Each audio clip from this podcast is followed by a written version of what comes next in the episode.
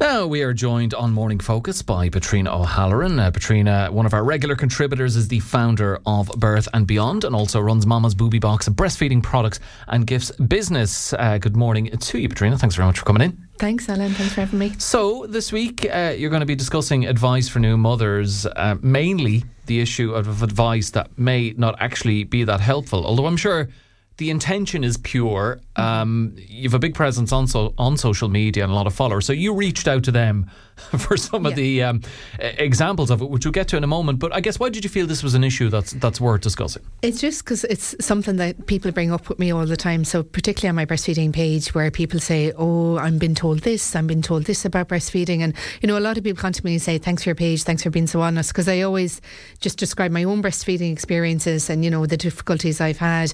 Some people get in touch, they just say, "You know, thanks for highlighting breastfeeding," but this is the like conflicting advice I've been getting off different relatives, etc. Like, how do you navigate that? So, a lot of the questions I get, like, how do you navigate, like, when someone's trying to tell you to do things a different way, or, you know, they give you advice, even though it might be well meaning, but you don't want to follow it, but you're, you know, trying to be sensitive to the people that are giving you advice as well. So it's just trying to to manage that, you know, because I just think yeah. when from the minute a woman becomes pregnant, she is just hit with people trying to give her advice in terms of birth and labour and how she should stay healthy in pregnancy. And that doesn't stop once she has a baby, because like a lot of people, the minute you have the baby, it's like when you have another one.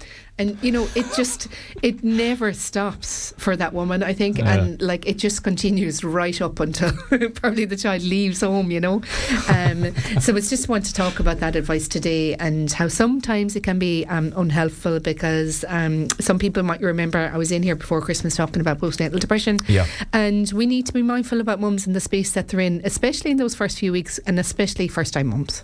Very, very important point, Patrina, because when you're talking there about new mums getting some advice from be it friends, family members, whoever that they they don't exactly want to adhere to, but they don't want to hurt someone's feelings. But then there's other advice. Maybe they, they maybe they're a first time mum, uh, somebody who's had a number of children has given them this advice in relation to breastfeeding, and they think, well, they're speaking from experience. Mm. They try to enact that advice or live up to it, and if they can't, yeah. it kind of makes them feel like they've failed, which yeah. maybe feeds into what you're saying about postnatal depression. Definitely. And it feeds into those inadequacies. And you have to remember then, you know, a first time mum at home on her own.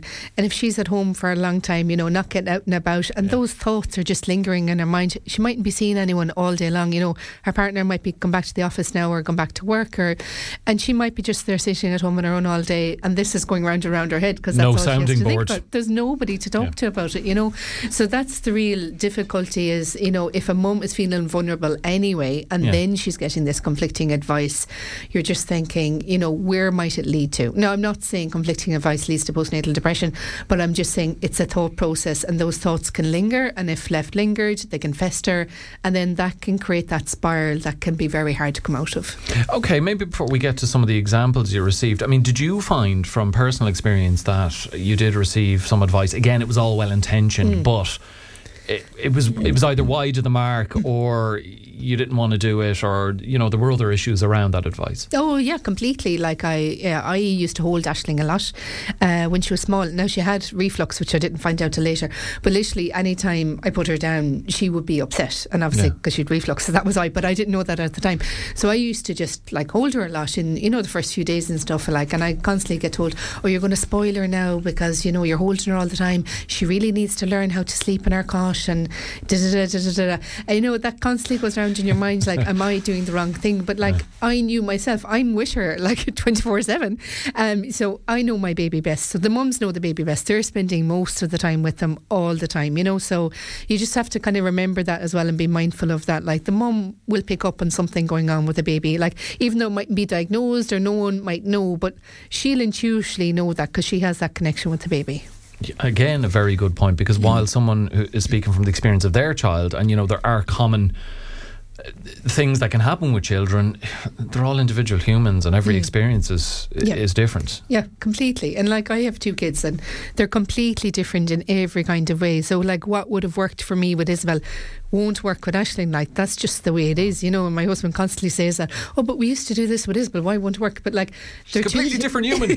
they're different babies. They're going to react different. They have different personalities. Even at that age, yeah. they have different personalities. They react differently to things, and that's just the way it is. And you kind of have to just accept that. Okay, so you got you got a really good response to this. Um, what are some of the examples you want to highlight? I don't know. Are they the more like outlandish bits of advice, or are they just the kind of common everyday bits of advice that people tend to give to new yeah, mums? That they're Isn't like, that helpful? They're those token lines that people say all the time, and mums get them all the time, and sometimes it's just not helpful. Um, so I had one mother in particular because I was messaging her a lot, um, but you know, because she she said it it really really hurt her and it really brought her down, and she didn't even know why herself it was bringing her down so much. It was such a small little issue. She said it was basically about nappy rash, and like you know, loads of different people were telling her how to treat her baby's nappy rash, but she got products for it, and she said the, she was just waiting for them to work. You know, it takes yeah. a couple of days. But she was like, in that intervening period, every different person was telling her, "Oh no, you're doing that wrong. You, you should do this, and this is what you should do for the baby, and you know, you're not doing it right." And like, you know, constantly being told you're not doing it right, that feeds into like you're not a good mother. You know, yeah. you're not, you're, you can't look after your baby, and that gives the mother then doubt, and then she might be doubting other bigger things with her child then, because if she's doubting the small things, guaranteed she's going to be doubting bigger things as well. And all of that just feeds into that spiral that I talked about. And it could lead mums down to, you know, a very sad and lonely road. And we don't want to get there. And of course, it's well intentioned and well meaning, but just give the mum a chance. Like, you know, maybe instead yeah. of saying, oh, you're not doing that right, just say, oh, how are you getting on with the nappy rash? Is it getting any better? You know, just reframe the conversation a little bit and trust the mum that she knows what she's doing. Yeah, even like even if someone said what I did was, mm-hmm. that still isn't ideal, yeah. but it's it's a hell of a lot better than just saying you're not doing that right. Yeah, exactly. Yeah, and you, you just have to think about the frame of mind the new mum is in because you know our hormones are all over the place when a, mm. you know a new baby is born. You know we might have had a very tough birthing experience experience, women are recovering from that. So we're not just recovering from childbirth, we're recovering from pregnancy as well. You know, our body has totally changed.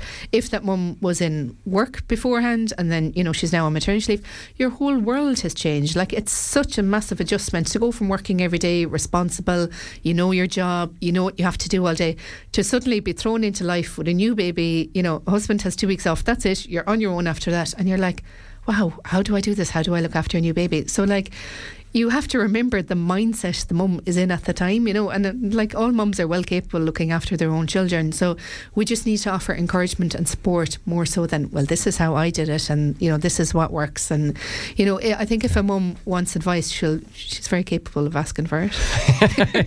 very, very true. Okay, so nappy rash was one. What are some of the more, or the other common kind of bits of um, advice that people common, tend to give? Common ones definitely in relation to breastfeeding are like, you know, you can't be feeding that baby again. She only just fed. What are you doing feeding? Feeding her again. Oh, you must give her formula. You know, like is, is she's hungry. You're starving your baby. Like those are common ones all of the time. Especially for I think breastfeeding mums get a lot of slack because um, you know we don't have a culture of breastfeeding, and like the previous generation, the majority of them formula fed their babies. You know, there there mm. was breastfeeding happening obviously, but the majority formula fed their babies. So then there is no um, basically history or information there about breastfeeding. And I put up a post actually quite recently, and I just basically said, don't take breastfeeding advice from people who didn't breastfeed. Now that sounds very simple saying that, you know, but like how many times do we have people giving us that advice from people who didn't breastfeed, but we take it on, you know, yeah. and we listen to it and we think it's gospel, you know, but it's not. So a lot of the time there will be people, you know, who mightn't have breastfed themselves. Maybe they did want to breastfeed, they couldn't. Now their daughter's breastfeeding and, you know, they mightn't agree with it or they might think, oh, you know, the baby's not getting fed enough. She'll never be able to feed that baby enough. The baby's just draining her. She's not getting any sleep.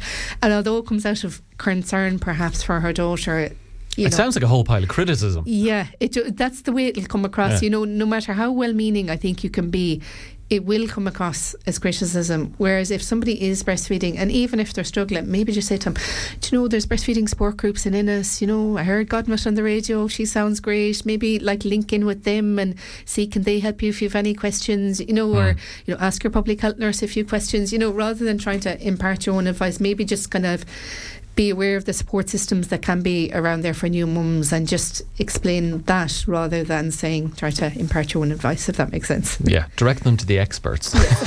um, we're almost out of time, but is there any, anything else you'd like to highlight? Um, just just on the P and D, Alan, I just want to kind of make people aware. You know, one in five mums um, develop postnatal depression, so that's twenty percent, and that's recorded. So, yeah. if you are having those feelings that I was talking about, are going into a spiral, the first call is to contact your GP, um, have a word with them, tell them, and be honest about how you're feeling.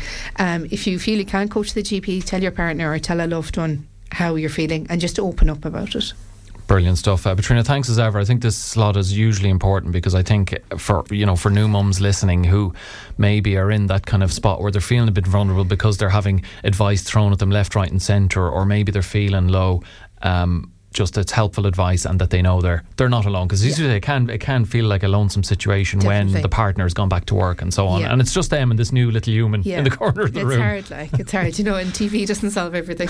no, no, who would have thought? Uh, Patrina O'Halloran, the founder of Birth and Beyond, and uh, also uh, from Mama's Booby Box. Thanks as ever. Thanks, and we, Alan, we, so lo- we, look forward to chatting to you again. And indeed, if you ever have any uh, questions or, or you, you, want me to put to Patrina or you're looking for a bit of advice, do get in touch. Let us know. 086 1800 960.